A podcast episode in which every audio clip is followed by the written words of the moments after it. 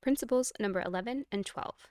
But we, believing that the normal child has powers of mind which fit him to deal with all knowledge proper to him, give him a full and generous curriculum, taking care only that all knowledge offered him is vital, that is, that facts are not presented without their informing ideas. Out of this conception comes our principle that education is the science of relations. That is, that a child has natural relations with a vast number of things and thoughts.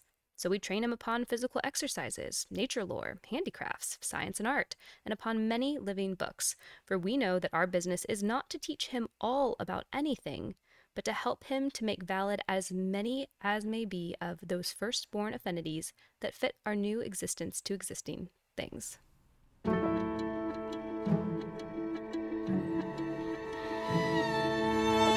The Commonplace is a podcast for the new homeschooling mom delighted by the ideals and principles of a classical Charlotte Mason education, but who feels unsure of how to get started on the practical side of nourishing a soul on the good, the true, and the beautiful. I hope you find camaraderie here as we get our bearings in the world of old ideas and old books, of wisdom and virtue, and of the means of grace by which God works in this world through the commonplaces, which includes your home. So, if you're like me, trying to offer your children an education unlike your own, and wondering if you can create an atmosphere, a discipline, and a life of such richness, I'm here to tell you I think you can. I'm your host, Autumn Kern, and I'm pleased to welcome you to the Commonplace.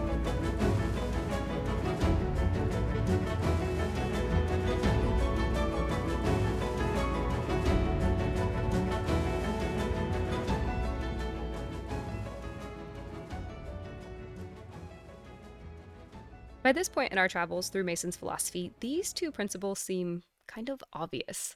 We believe children have minds able to deal with proper knowledge when their minds are fed a nourishing diet of ideas. We know, Charlotte.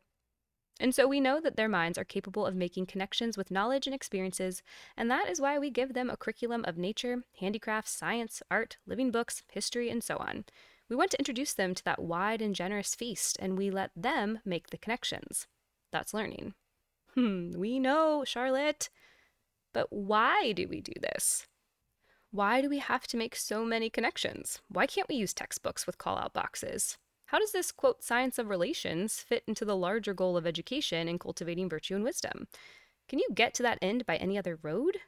Do you have to have working minds and living ideas and natural relationships with many good things? I, of course, say yes. In fact, I've actually answered the question, Can you teach virtue, over on YouTube when we covered Mason's second principle. Come find me at the commonplace. But today, I want to show how principles 11 and 12 are absolutely necessary for offering education, for cultivating virtue and wisdom. Now, you may be wondering right at the start aren't there many roads to virtue? And if virtue is tied to wisdom, isn't that something God provides and grows regardless of your educational background? Well, Yes, and yes. There are many roads to virtue, as in there are many ways God moves and wills in his world, but there are more obvious direct paths and more difficult ones.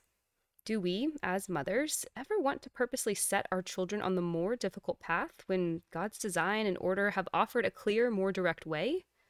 Would we let our children maintain a habit of lying, knowing God can still work in their hearts despite our bad decision? Of course not. We try our best to continue to show our children the path of life by introducing them to good, true, and beautiful things, as well as working within the developmental design of people how we learn, how we're formed, how we do. Working with God's design is a grace in itself, and it's easier. So, hear me now pedagogy matters. Not all education methods or systems are equal, they don't all accomplish the same ends. And I think much of our effort and vision hinges on Mason's 11th and 12th principles and how they're fleshed out in the daily practicals of teaching. So when we think about the teleology of education, to form wise, virtuous people who know God and love his world, we can work with the grain in many respects. This is what Mason is getting at when she talks about how the mind must have living ideas because it's what best nourishes the mind and forms the cares of the child. She understood that the human mind grows by its own effort when fed correctly, just like the body and she wanted educators to allow that natural process to unfold, work with the grain, with the design.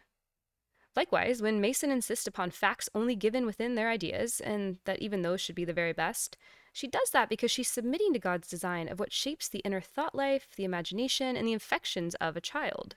And we want all of those things shaped towards virtue.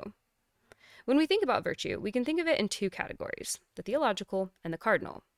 The theological virtues, which are faith, hope, and charity, are given by God.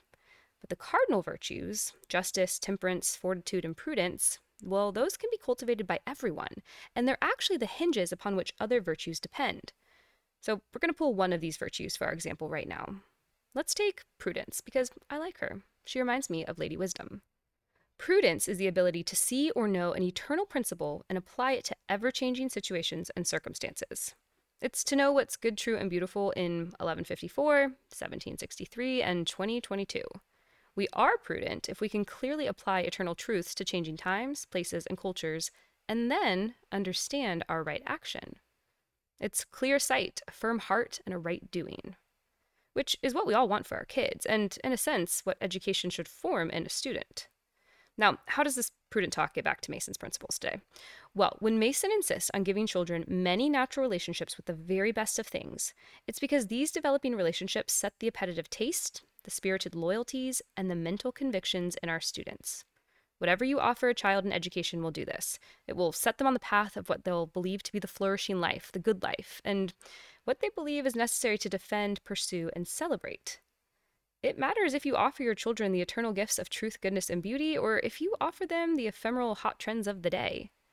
Because what captures their attention, their imagination, and their loyalties will be, most likely, what they pursue for the rest of their lives. Their habit tracks will be set, the trains will run, and it will be incredibly difficult, although admittedly not impossible, for them to choose otherwise later. If the goal of education is to have students who are taught to find what is best, apply rightly to their lives, and act rightly out of love of God and neighbor, then they must have a very developed understanding of what the best is, of what form truth, goodness, and beauty take. How else will they be able to be prudent? How will they know what they ought to be looking for? Have you ever searched for your children on a busy playground? You know, when too many kids are running wild and you want to keep tabs on all of yours amidst the chaos. Maybe you catch a single streak of a blonde ponytail, or the edge of a blue sneaker, or the faint sound of a giggle in a tunnel, but you know, without a doubt, that's your kid. How do moms do that? How can we see something so fleeting and be certain it's ours? Well, because we love our kids, because we know them. We've studied them, observed them, delighted in them, listened to them, been formed by them, and seen them even as they change through the years. When you love and know something, you can find it. Do you see? An education that offers repeated natural opportunities to feast on the very best of ideas teaches a child to love those ideas, to find those ideas in life, even if it is only a brief glimpse, an echo of a sound, or a flash of light. There is a direct connection between your pedagogy and the outcome, your method and the formation of your child. But now, we have to turn to the question of how do we get these particular living ideas? How do we know which ones are the right ones? The true, good, and beautiful ones. Hey, I'm taking a brief break right here to make sure you know I'm continuing this explanation of Mason's 11th and 12th principles over on Patreon after this episode ends. This is a new thing I'm doing with my episodes, and I hope it'll be helpful. We'll be hitting a few practical things like what Mason meant by the word science and how a mother teacher asks good questions in her homeschool. You can join for $7 a month and get the other patron perks at patreon.com forward slash the commonplace. All right, let's get back to it. So, the classical tradition, of which you know I believe Miss Mason to be a part, is also known as the Great Conversation. Someone once led me down the rabbit trail for the word conversation, and when you get into its etymology, you find that conversation used to be understood as the way of life from the Old French, which I will now butcher with a Spanish accent, conversation. But it also, in its Latin form, conversare, was understood as to turn about. And I think both of these are very interesting. When we think about the Great Conversation, it's important to note that people have been having one long conversation about the deepest questions in the human experience across disciplines throughout generations. They write, question, debate, and build upon the wisdom mined by those before them. The goal of this conversation has primarily been human excellence through a spirit of inquiry and a desire to be changed by what's true, good, and beautiful.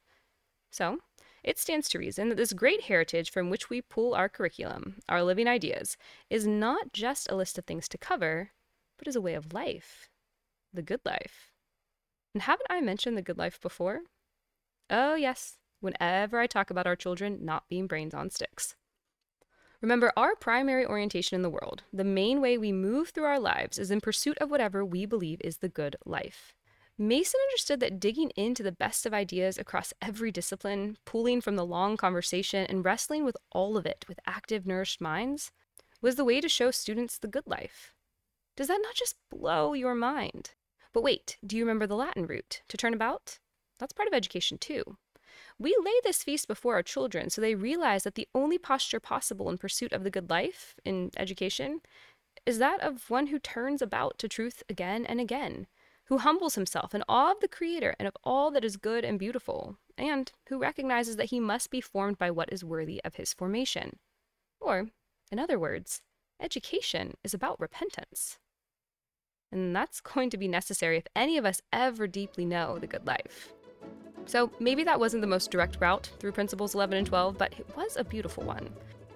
I'm raising my coffee cup to you, probably right this second, as we all work towards a future of the good life with our children.